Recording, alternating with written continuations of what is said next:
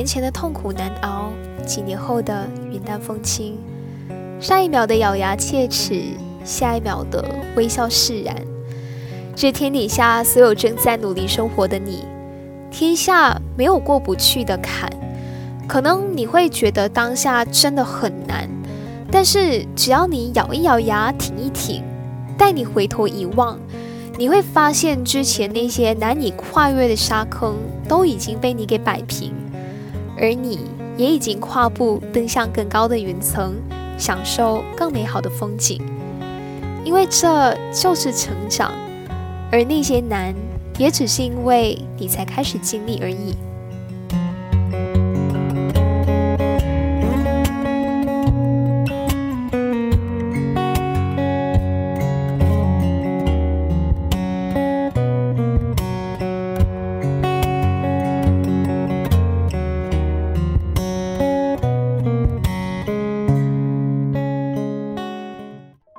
用文字记录生活，用声音拼凑故事，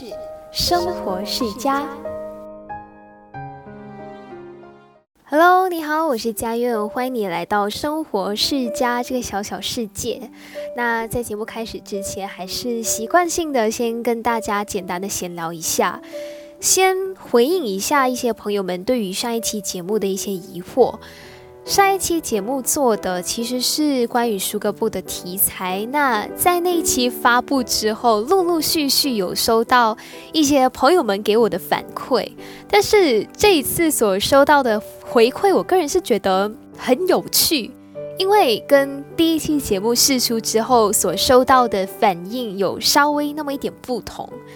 在第二期节目，也就是以浪漫为名的金钱交易发布之后，其实还蛮多朋友来问我，诶，为什么你这一期节目要做得那么沉重，然后好像跟听众有一些距离感的主题。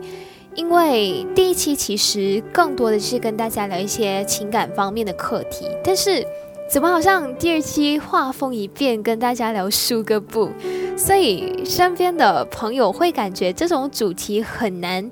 会引起听众朋友们的共鸣。再加上身边朋友们可能没有太多的接触到舒格布，自然也不会对这个平台有所感兴趣，也不会去想要了解这个课题。我能够理解，我身边的家人朋友其实还蛮担心我上一期节目的收听率可能不怎么好，所以蛮多人私下来关心我的。但是大家知道这个节目生活是家其实是一个生活情感类的节目嘛，当然有的时候会跟大家聊一聊一些关于情感方面的课题，有的时候也会想要把接触到的一些生活方面的课题通过节目带出来让大家知道看到，同时间传递一些讯息给大家。那我知道大家对于舒格布可能没有太多的接触，所以不了解，我觉得那其实也很正常啦。但是正是因为大家不了解，才不知道，诶，原来我们的世界周围其实还有很多这种比较不好的事情正在发生着。既然我知道这个平台可能会存在这一些风险，那我就通过节目把这个潜在的风险先告诉大家。至于大家听不听、用不用、觉得受不受用的话，就交由你们自己去选择跟判定。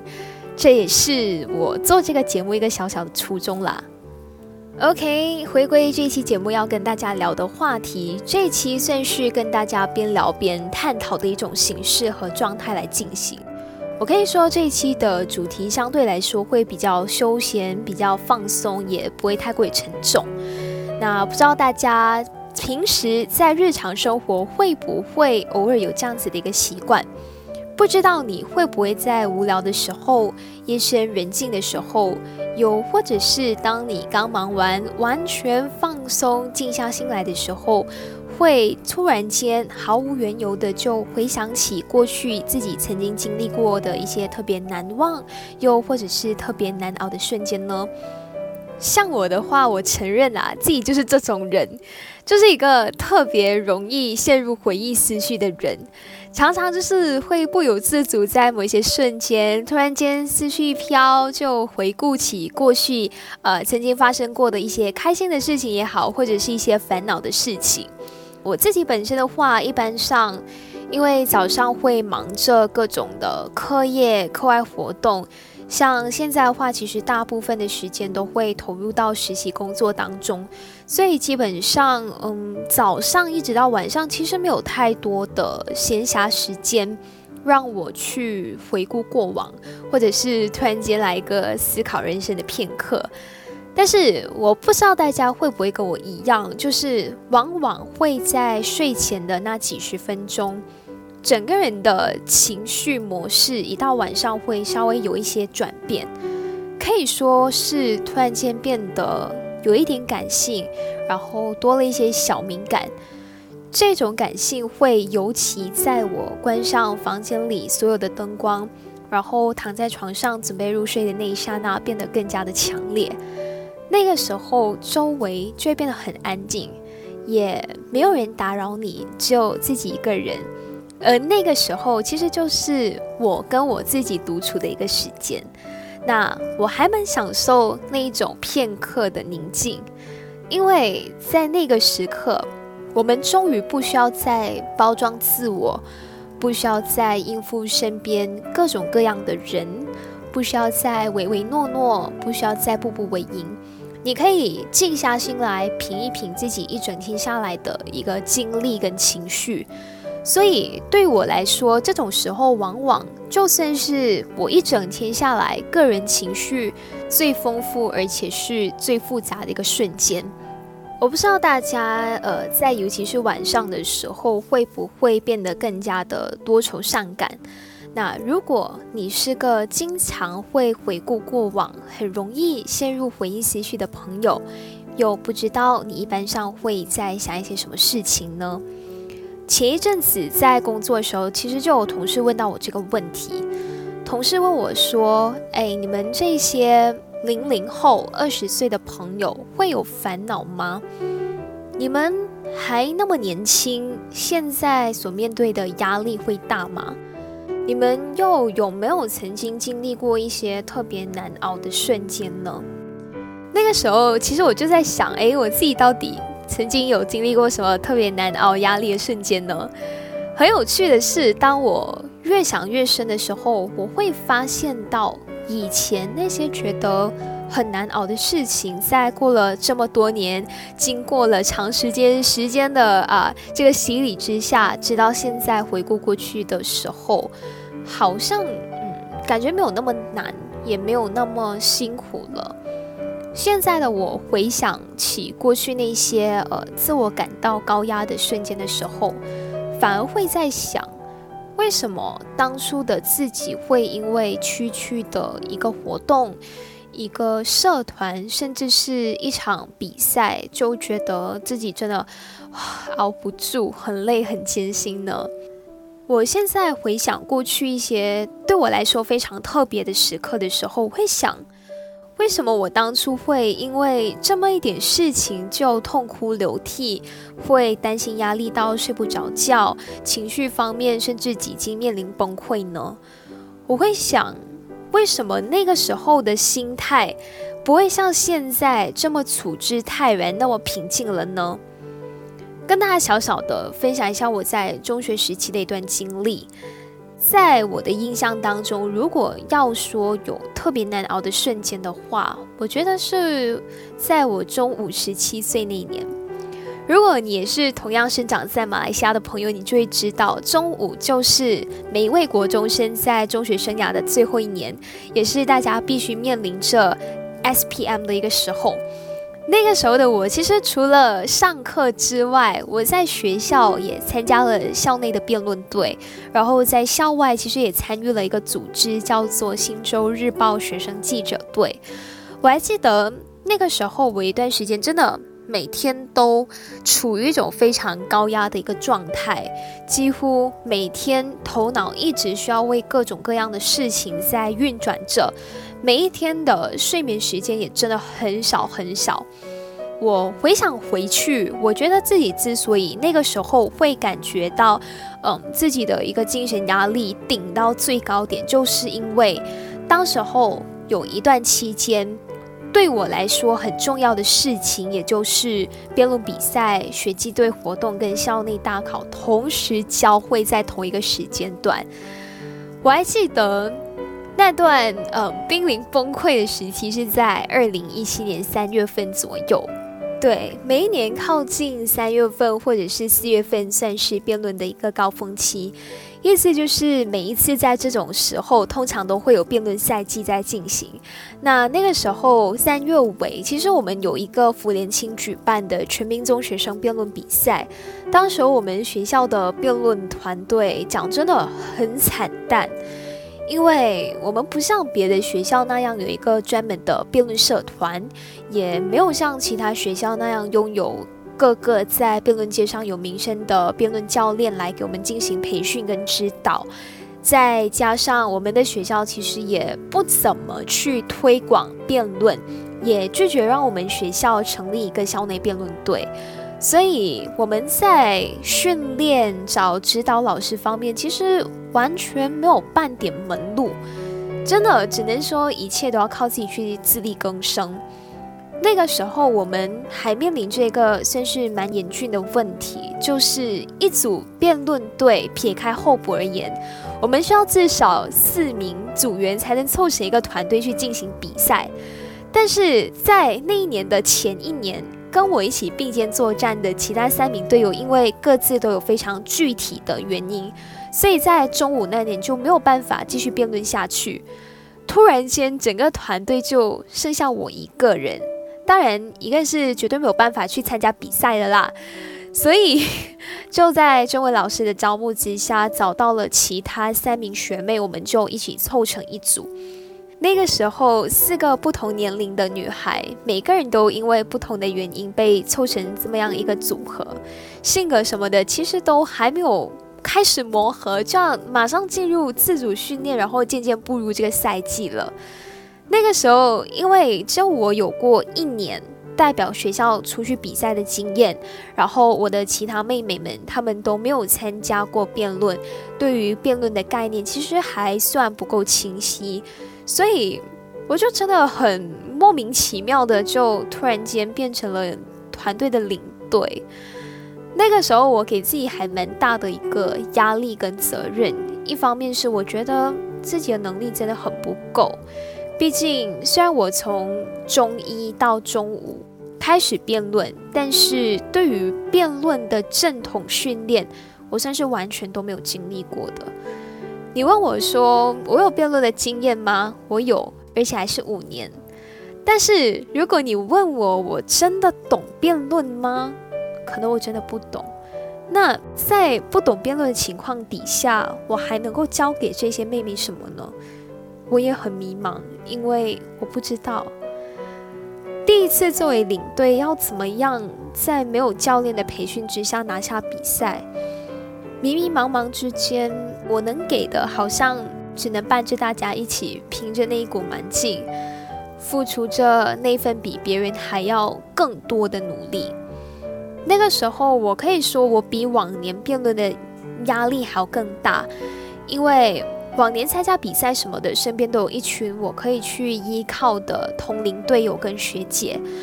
不懂什么的都都可以去问，因为我知道他们是我的依靠，我可以寻求解惑。但是在中午那一年，我自己是最年龄最大的那一个，再加上是被赋予领队这个职责，然后第一次作为团队这种带领的角色，我反而是被依靠的那一个人。那我要在自己都摸不透还找不到方向的情况底下，去把自己所学会的东西交给学妹，然后带领大家走向一个胜利的方向。其实那个时候真的很压力很难，因为那个时候是三月嘛，除了辩论比赛即将来临之外，另外一个方面学技队那边要开始筹募这三月活动。真的很意外的是，我被当时的营长给信任，然后就这样子被推举成为了三月活动的一个副营长。那个时候我就在想，完了完了，一边是第一次当辩论领队，我那边还没有搞好来，然后另一边我这一次又第一次当活动的副营长，又是一个领导的角色，在同一个时期要同时负上两个带领的责任，对我来说真的那时候难上加难。老实说，在我十七年的人生里，在任何的活动或者是社团里面，我最常担任的职位就是类似呃秘书啊、小组组长等等这类的角色。但是对于那种领导型的角色，像是营长、主席、呃、领队等等，对我来说这么高的一个位置是我从来都不曾当过的。所以那时候讲真的，的确非常的压力，再加上我不是一个特别自信的人，所以有的时候会不断的去怀疑自己，并且质疑自己的一个领导能力，甚至经常在晚上在夜里会一个人想，我到底应该要怎么样和所有部门的成员沟通，才会让大家觉得舒服自在。我真的有能力去担当起这样的一个重大责任吗？在面对突发事件的时候，我会不会处理得当？我觉得还有其他人比我优秀，我有资格去带领他们吗？每当我向自己抛来一个问题的时候，我就是在无形中一点一点的给我自己压力，也更加觉得自己胜任不了、做不好这样子的一个高职位。以至于之后几次和学技工委团开会的时候，我整个人真的很没有底气，也很没有一个领导者应该有的威严跟气场。现在回顾起来，我会觉得当初的自己为什么连和工委们沟通办个活动你都搞不好？为什么那个时候会对自己这么没有信心？为什么那个时候会那么害怕领导，会觉得当一名领导者是那么困难的事情？老实说，我承认那个时候我好像有一点点辜负了营长对我的信任，因为我真的觉得自己没有把我的一个带领的职责发挥到最大。到了现在，我有时候还是会在想，如果再给我多一次机会，我应该可以做得比之前好更好吧。后来我发现到，其实不管是对于辩论的领队，还是对于副营长这个职位，那时候我所经历的一切担心、惧怕、不自信、自我怀疑、没有底气等等，都是因为我在过往十七年的人生里面，从来不曾有过这样子的一个经历。我不曾担任过类似营长或者是领队之类的这种领导型角色，所以算是一种条件性反射吧。我会觉得自己真的做不到，也会觉得我怎么那么差劲，然后觉得自己不比别人优秀。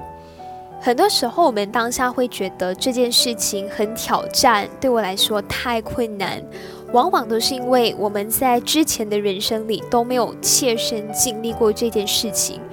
所以我们就没有了一个前车之鉴，在过去的人生里也没有任何的模板让我们可以去进行一个参考，以至于很多事情对于当时第一次去做那一件事情的我们来说，都算是未知的，也都不在我们的预想跟掌握范围之内。所以当我们预设不到诶，我们下一步到底应该要怎么做，应该要做什么的时候，那这个时候其实我们大部分的人都会特别容易慌张，特别容易没有底气，也特别容易陷入怀疑自我的情绪。那我不知道大家有的时候会不会突然间浮现起这种心态，就是每当遇到自己不怎么熟悉、不怎么擅长，或者是从来都没有尝试过的事情的时候，第一瞬间本能反应就会很想要逃避，然后内心就开始给自己之后的表现做很多很多的预设，会觉得哦，之后的表现可能不会太好，所以就变成很不想要面对自己不太擅长的事情。那像我的话，我有的时候真的就是这样，可能多多少少跟自己的性格有关系吧，凡事都是比较追求完美，然后想要把自己最好、最擅长、最拿手的那一面就是拿给大家看。所以当我知道哦这件事情是我第一次做，然后极度没有一个清晰的概念说诶我接下来下一步到底应该要怎么做才是最好的时候，我会先首先筑起一道墙，就很不想要去面对，因为会怕一旦做不好就是丢脸了。跟大家小小分享一下哦，的确我曾经真的是因为接触到自己不怎么熟悉，然后是第一次尝试的事情的时候，真的就是抱着这种很想要逃避的心态，然后就丢脸过了。我还记得在二零一八年那一年的年尾，我参加一个长达十天的冬令营。那这个冬令营呢，就有一个非常特别的活动，也是我个人还蛮期待的一个环节，就是跟中国的学生进行一次辩论国际友谊赛。然后那个时候因为自己曾经有过过往的辩论经验，所以就被选作类似主力队这样子一个队伍。虽然这个比赛让我很期待，我也很开心自己哇有这个机会可以代表马来西亚队伍上阵，但是很矛盾的是我真的很害怕。我那个时候回想起来，我真的是感受得到那个时候的那种紧张跟害怕，因为你要在不到五天的时间内去了解辩题，然后申论点、申架构、练习对辩、自由辩，很多很多事情要准备。而且一天之内因为有其他的行程，所以你不是二十四小时都在做着这个辩论比赛的事情。一整天下来，很可能就是晚上一切的行程完之后，你回到酒店那几个小时，你就必须要把握住，跟队友彻夜未眠的去讨论辩题。然后那个时候，我觉得很困难的是，还要在这么短的时间内准备两场比赛。那我是一个一旦没有做好准备，就真的很容易慌张的人。这么短的时间内要准备辩题，而且你要辩给马来西亚的人跟中国的人看，那个时候就更加慌张了。我记得那个时候我们队有个非常专业的辩论老师，就负责在短短的几天内给我们进行培训，然后带领着我们。我可以很坦白的说，在培训的过程中我自己回想起来我都很想要笑，我的脑袋很长时候都是处于空白的一个状态。当我被问到诶你有什么想法的时候，我的心就跳很快，很紧张，然后就什么都想不到。然后比赛将近，我们在跟教练对辩嘛，对辩的时候呢，我很长时间都是回答不出来，要不然就是那种咦咦哎哎这样子，没有办法回击，连续几天都是差不多一样的状态，所以就被教练很严厉的去斥责了一顿。那个时候表现不好，然后再加上被斥责，你会觉得很丢脸，很想要逃离这个东西。那你问我比赛当天我的表现怎么样，我会说表现不会太差，但是也不会很好，真的没有很好。几年后，当我回想起当年的这些事情的时候，我真的不是开玩笑的很后悔。我后悔的是，在我得到这个这么好的机会去当副营长的时候，为什么我没有把自己的责任发挥到最大？我后悔为什么在这场国际友谊辩论赛的时候会呈现出这么不自信又这么恐惧的状态，然后就很糟糕的度过那几天。尽管这些都是我第一次的经历，尽管表现肯定不会太好，但是为什么在那个时候会产生想要逃避的心态呢？后来我就真的认真的去想，我觉得任何事情的第一次吧，肯定我们都会觉得很难，毕竟万事起步难嘛。但是再难也好，逃避必然不是最好的方法。如果你问我，那我可以怎么样在我自己真的极度不擅长的事情底下，让我在进行的时候不那么的恐慌，不那么的害怕、紧张、压力呢？这是我自己的一个经验总结吧。刚刚也哇跟大家分享了那么多经历，我觉得对于每个人的第一次来说，肯定大家都想要去表现好，很少人会希望自己的表现差劲被人吐槽的吧。但是我们真的没有必要在第一次就太过于苛刻的去逼自己，要求自己一定要完美的做到任何事情。毕竟很多事情能够做得好，做得纯熟，其实都是靠熟能生巧，靠一次次的经验累积才能越做越好的。要在第一次就做到最好最棒不是不可能，只是多少还是会有一点难度存在。所以与其把自己逼得太紧，倒不如先给自己一些空间，然后把要求降得低一些些。但是必须要澄清的是，把要求降得低一些些并不代表说我做事没有任何要求，不是的。给自己那个小小的空间，其实就是给你往后进步留下一些空间。我曾经在一个名叫知识家的部落格看到过一篇文章，然后里面的一个段落是这么写的：成长来自于将一件你从来都不会或者是不擅长的事情弄到会，成长来自于经历自己从来没有经历过的事情，成长源自于将从前的恐惧幻化成如今的泰然自若。我想也是，因为接触到了未知，所以才有了蜕变；因为熟悉了未知，所以才有了成长。你可以问问你自己，五年前甚至是十年前你所觉得的那些很难的事情，现在回想起来会不会真的就变得简单多了？你会不会觉得，诶，其实当时候经历的事情也没有想象中的那么可怕啊，换作现在的我去经历的话，应该还可以克服得来吧。会这么想的朋友，恭喜你成长了，你所累积的那股能量更多了。都说了嘛，人生它其实就是一场戏，那在这部戏里头，只有你是自己的主角。